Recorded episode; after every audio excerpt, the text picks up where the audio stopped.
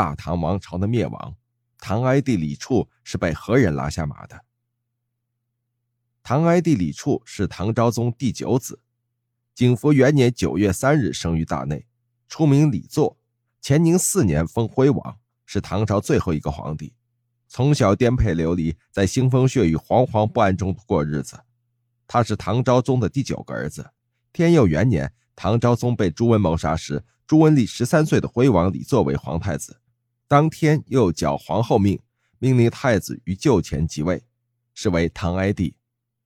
他即位的那天，宫中一派恐怖气象，皇亲国戚、宫女嫔妃和大臣们为唐昭宗的惨死悲伤，但没有人敢哭出声来。唐哀帝即位后，尊母亲何皇后为皇太后。天佑二年二月初九日，唐哀帝才登位半年，朱温派枢密使蒋玄辉邀请唐哀帝的几个兄弟：德王李煜、帝王李宇。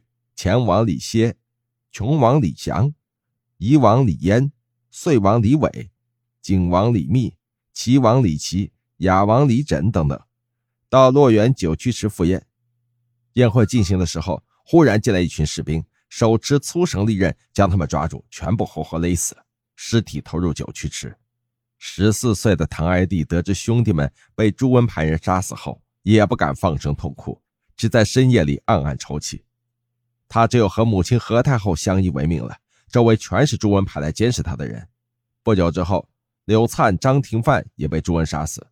天佑四年春正月，朱温逼迫唐哀帝下诏于二月进行传禅之礼，将帝位禅让给朱温，封朱温为帝。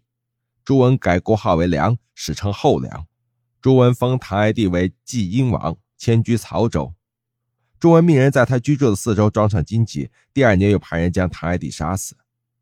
哀帝当国，一切政事都是由朱全忠决策。他即位以后，甚至都没有改元，一直在使用天佑年号。然而不幸的是，天不佑唐，大唐帝国近三百年的基业注定要在他手里倒塌了。